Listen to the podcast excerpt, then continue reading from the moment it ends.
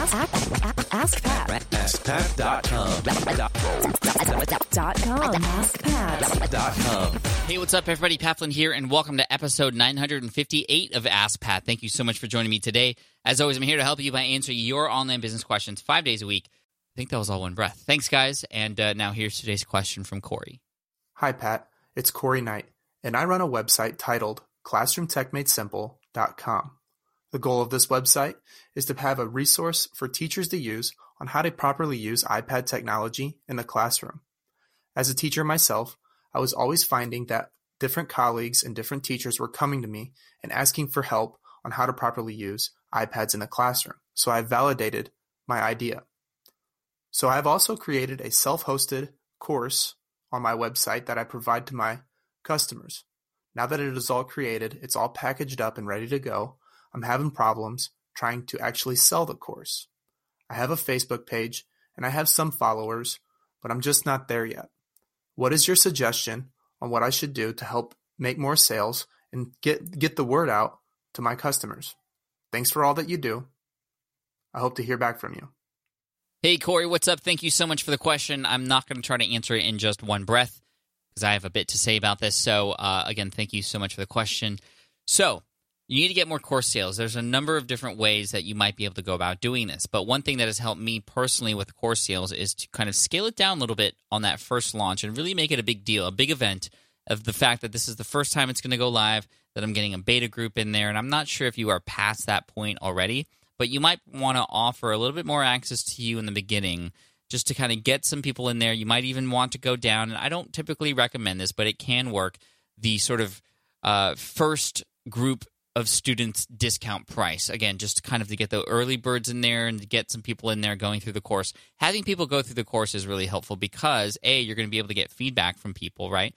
B you're going to have testimonials by the, by the end of it if you know it works. And you know hopefully you know it works and that's motivating you to push it out there. I think that's what's motivating you to ask this question in the first place. So that's the first thing. Second thing you can do is you could potentially try to add a little bit more value first before you ask for the course in return. So this is the Gary Vaynerchuk jab, jab, jab, right hook. Maybe you're, uh, you know, offering that right hook a little too soon. You might want to develop a little bit more of a relationship with people in a more intimate way. So a Facebook group, yeah, great. That's a great first start. But maybe there's a way you can get people from that Facebook group to, for example, a webinar or, for example, watching you live a little bit more often, or maybe even getting them on a direct message at first on Facebook or even on a phone call, perhaps if you really want this to work, you're going to have to work a little bit harder up front. And, you know, I wish we could all just launch a course in front of an audience that, that we've built and automatically it's going to do well. In some some cases it does. And in some cases you're going to have to work and I hate to say it, but hustle a little bit harder. I hate that word hustle, but in many cases that's what's needed. It just uh, you know, you need to go extra uh, to to do it, and it may require you to have one on one conversations with people. It may require you to go out there and actually do a webinar and set one up and set this presentation up or do a few more live videos. Those are some other things you can do that'll help you build that trust with people ahead of time. Maybe there's a way you can even offer part of your course for free. This is another idea. Uh, you can, for example, give away the first lesson. I know a few people who do, who do it this way. It's great because people can get a taste of what the coaching is like, what the teaching is like, the style. They get in there, they see it, and they're going to want more, right? If it's right for them, they get maybe a little bit of, you know, a quick win from there. They can maybe then make the purchase to go ahead and get the rest of it. That's another uh, thing that you might be able to do. So, finally, the one thing that has worked really well for me is sharing the success stories of my students. I did this on my podcast when I had three students from my How to Start a Podcast course. It's called Power Up Podcasting. I featured three students, and they're testimonials, but it, it, wasn't about their testimonials. It was about their experience through the course. And of course, testimonials just come out of that naturally. Um, the fears that they had before they got into it, why they got into it in the first place, the results they've been getting, and those kinds of things. So, um, yeah, it's just you know amazing to see the response from listeners who have listened to that episode and said that that was one of the major reasons why they went. Is it was because not that just I was saying that it was a great course, but people who have already taken that course said it was a great course. By the way, if you want to take that course, uh, sign up for the waitlist. All you have to do is go to poweruppodcasting.com. You can sign up for the waitlist there. The next time it's open, you'll see uh, poweruppodcasting.com. Um, but yeah, Corey, I hope that helps. uh, a few tidbits there. Um, pick one, roll with it. I wouldn't try to do all of those things at the same time. That's where a lot of people get into trouble. You hear 10 ideas, you do 10 of them at the same time, and none of them ever have a chance because their energy is just divided between every other one. So pick one that seems to interest you the most and just roll with that, try it out. Um, and also, if people aren't buying still, I would definitely reach out to those who know it's for sale, who have potentially given you that, yeah, I'm interested, but they haven't bought yet.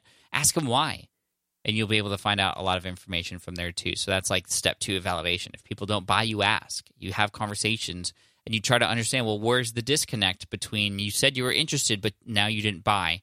What is it? And if they say price, it typically is not the price. It typically is you aren't presenting the true value of what it is that you have to offer versus the price that you are charging.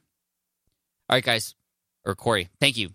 You're awesome for the question and I want you to succeed. So put that into action and follow up with me. Let me know how it goes. And I want to send you also an Ask Pat t shirt for having your question featured here on the show. And for those of you listening, if you have a question that you'd like potentially featured here on the show as well, just head on over to askpat.com and you can ask right there on that page. And uh, finally, if uh, you have uh, a need for financial just clarity in your business, uh, head on over to FreshBooks. Go to freshbooks.com slash askpat and just make sure you enter Ask Pat in the How Did You Hear About Us section. Uh, and then finally, here's a quote to finish off the day by Winston Churchill. If you have an important point to make, don't try to be subtle or clever. Use a pile driver. Hit the point once, then come back and hit it again. Then hit it a third time. A tremendous whack. Sorry, I hope I didn't wake up the kids. It's late. Anyway, take care, guys. Love you. And I'll see you in the next episode of Ask Pat. Bye.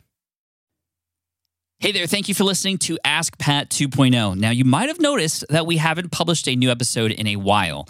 And that is because in 2023, after 1,269 episodes, we decided to sunset the show.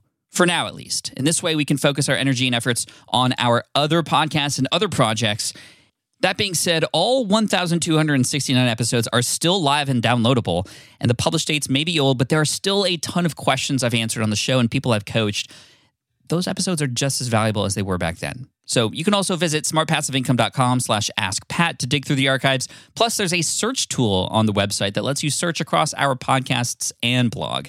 And of course, the Smart Passive Income podcast is still live and energetic and awesome and publishing twice a week. So make sure you're subscribed there so we can still continue this conversation. And we have some of the foremost experts and thought leaders in entrepreneurship on the show every single week. So you definitely don't want to miss it. Again, check it out. It's the Smart Passive Income podcast. Just find it wherever you're listening to this podcast. You can find it there as well. Thank you again for listening in, and I'll catch you in the next one. Cheers.